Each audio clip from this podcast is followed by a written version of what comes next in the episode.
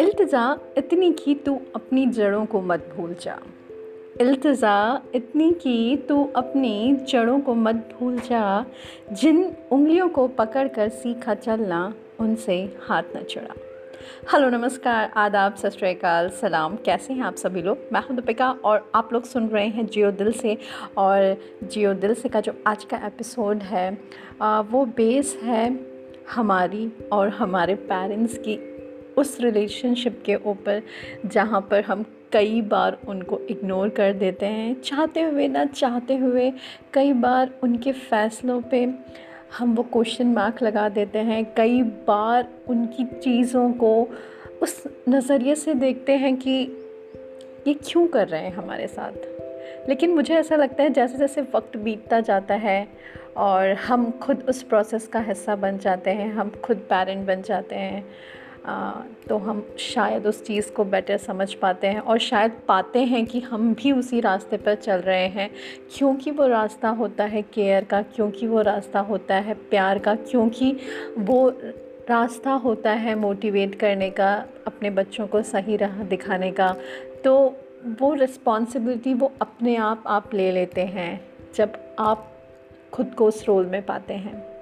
तो इन्हीं सब चीज़ों पे मैंने दो चार लाइनें लिखने की कोशिश करती हूँ और शेयर कर रही हूँ आप सब लोगों के साथ। तो इल्तिजा, इतनी कि तू अपनी जड़ों को मत भूल जा। जिन उंगलियों को पकड़ कर सीखा चलना, उनसे हाथ ना छुड़ा। कांपते हाथ, पथराई आँखें शायद बहुत कुछ कहना चाहती हैं तुझसे। इस भाग दौड़ की आपाधापी में तो उनसे नसरे ना चुरा। इल्तिजा इतनी की, तू अपनी जड़ों को मत भूल जा। बहुत बार ऐसा होता है कि वक्त, जो शायद हम निकालना चाहिए अपने पेरेंट्स के लिए अपने लव्ड वन के लिए, वो वक्त होता है जो हम उनको नहीं दे पाते। और जब हम चाहते हैं कि वो हमारे पास रहें हम जब उन्हें वो वक्त देना चाहते हैं, तब तक शायद बहुत देर हो चुकी होती है। तो ये सब चीज़ें वक्त के साथ हमको ये सिखा के जाती हैं कि हम जिस पल में जी रहे हैं, उस पल को समझिए। उस समय उस पल की कीमत हम नहीं कर रहे होते हैं और भाग रहे होते हैं उन्हीं सब चीज़ों के पीछे जो कि बाद में सब कुछ पा लेने के बाद में भी हमें कहीं ना कहीं खाली फील करा देती हैं। तो क्यों होता है खालीपन? वो खालीपन इसीलिए होता है क्योंकि जो रिश्ते हैं ना और जो रिश्तों की गर्माहट है, वो मटीरियलिस्टिक चीज़ों से नहीं मिल सकती, वो आपको रिश्तों में ही मिलेगी। तो बैलेंस लेकर चलेंगे तो कभी वो गैप नहीं पाएँगे। और अगर बहुत ज़्यादा गैप क्रिएट कर लिया तो शायद वो फिल भी ना कर पाए।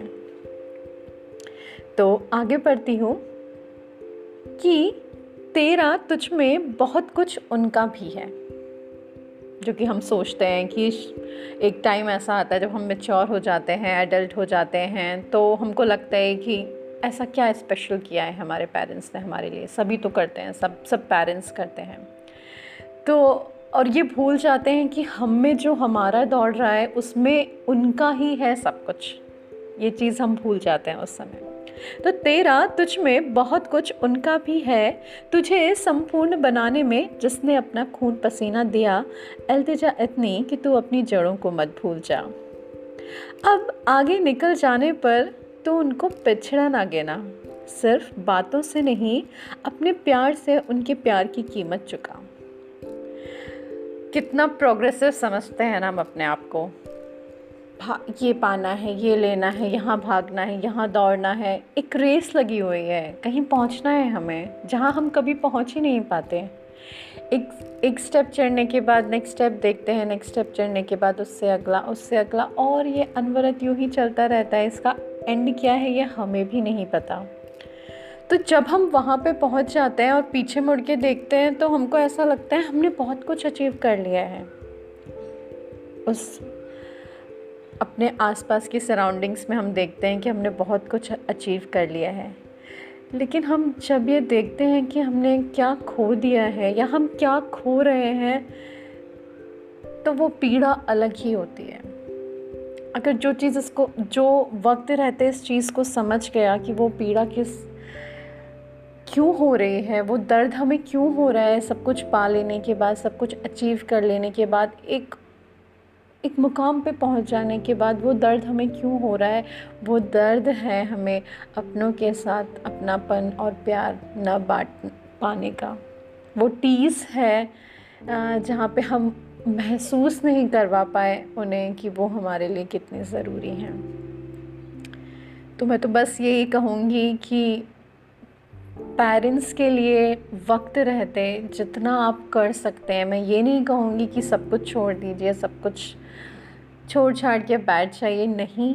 लेकिन ऐसे बहुत सारे मोमेंट्स होते हैं जहाँ हम उनको वो स्पेशल फीलिंग दे सकते हैं स्पेशल फील करा सकते हैं या फिर उनकी उन छोटी छोटी चीज़ों का हिस्सा बन सकते हैं जो चाहते हैं कि हम उन चीज़ों का हिस्सा बना।